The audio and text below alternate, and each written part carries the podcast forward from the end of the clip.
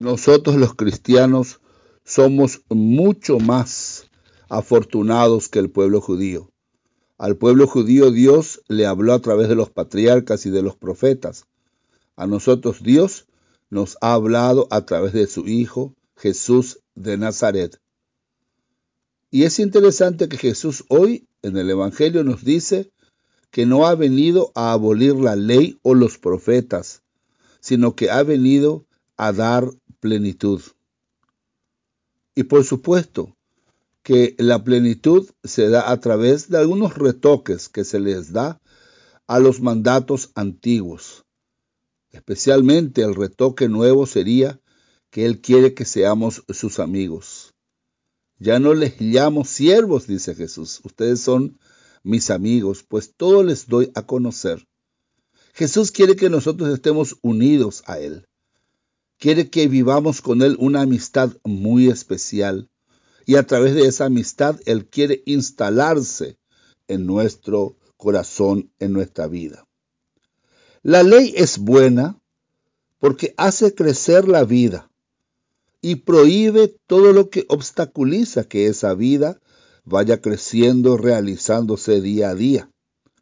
Prohíbe todo lo que disminuya el valor o el respeto a la vida. El problema son las transgresiones que aparecen, la falta de respeto a las leyes, que lleva justamente a que las personas vivan en la pobreza, en la miseria y alejadas de Dios. Jesús encontró en su tiempo un montón de transgresiones a la ley.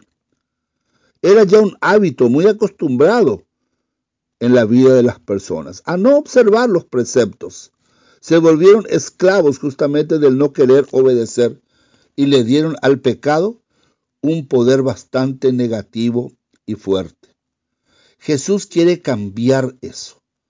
Él quiere que las personas vivan el amor, porque las personas que no viven el amor siempre van a encontrar las leyes, las normas, los preceptos de Dios como imposibles de ser cumplidos. Pero el que ama siempre cumple y vive el amor. Y la vida cristiana es eso, obedecer la ley a través de un camino personal basado en la amistad con Dios y en el amor al prójimo. Por eso pedimos hoy que nuestro amor sea un amor que va madurando día a día en estos días de la cuaresma y que verdaderamente nos ayude a dar una respuesta libre a Dios de que con Él y ayudando al prójimo es que encontramos nuestra felicidad. El testimonio que Jesús nos dio, que sirva de testimonio para cada uno de nosotros, para ver cómo debemos amar y servir a los demás, teniendo siempre una solidaridad activa una fraternidad que edifica, que construye, y de esa manera transformarnos en piedras vivas que continúan edificando la iglesia del Señor. Nunca debemos olvidar el sacrificio redentor de Cristo. Al contrario, pensando en Él, darle siempre gracias por ese sacrificio redentor. Bien nos dijo Él, en esto conocerán que son mis discípulos, si se aman los unos a los otros. Y el ejemplo Él nos ha dado.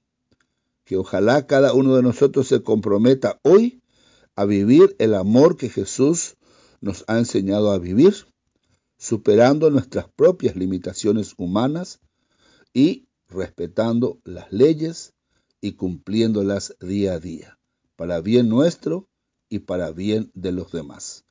Que nos bendiga Dios hoy y siempre, y que Mamá María también pida esa gracia para nosotros ser obedientes a los preceptos de Dios, siguiendo el ejemplo de su Hijo Jesús.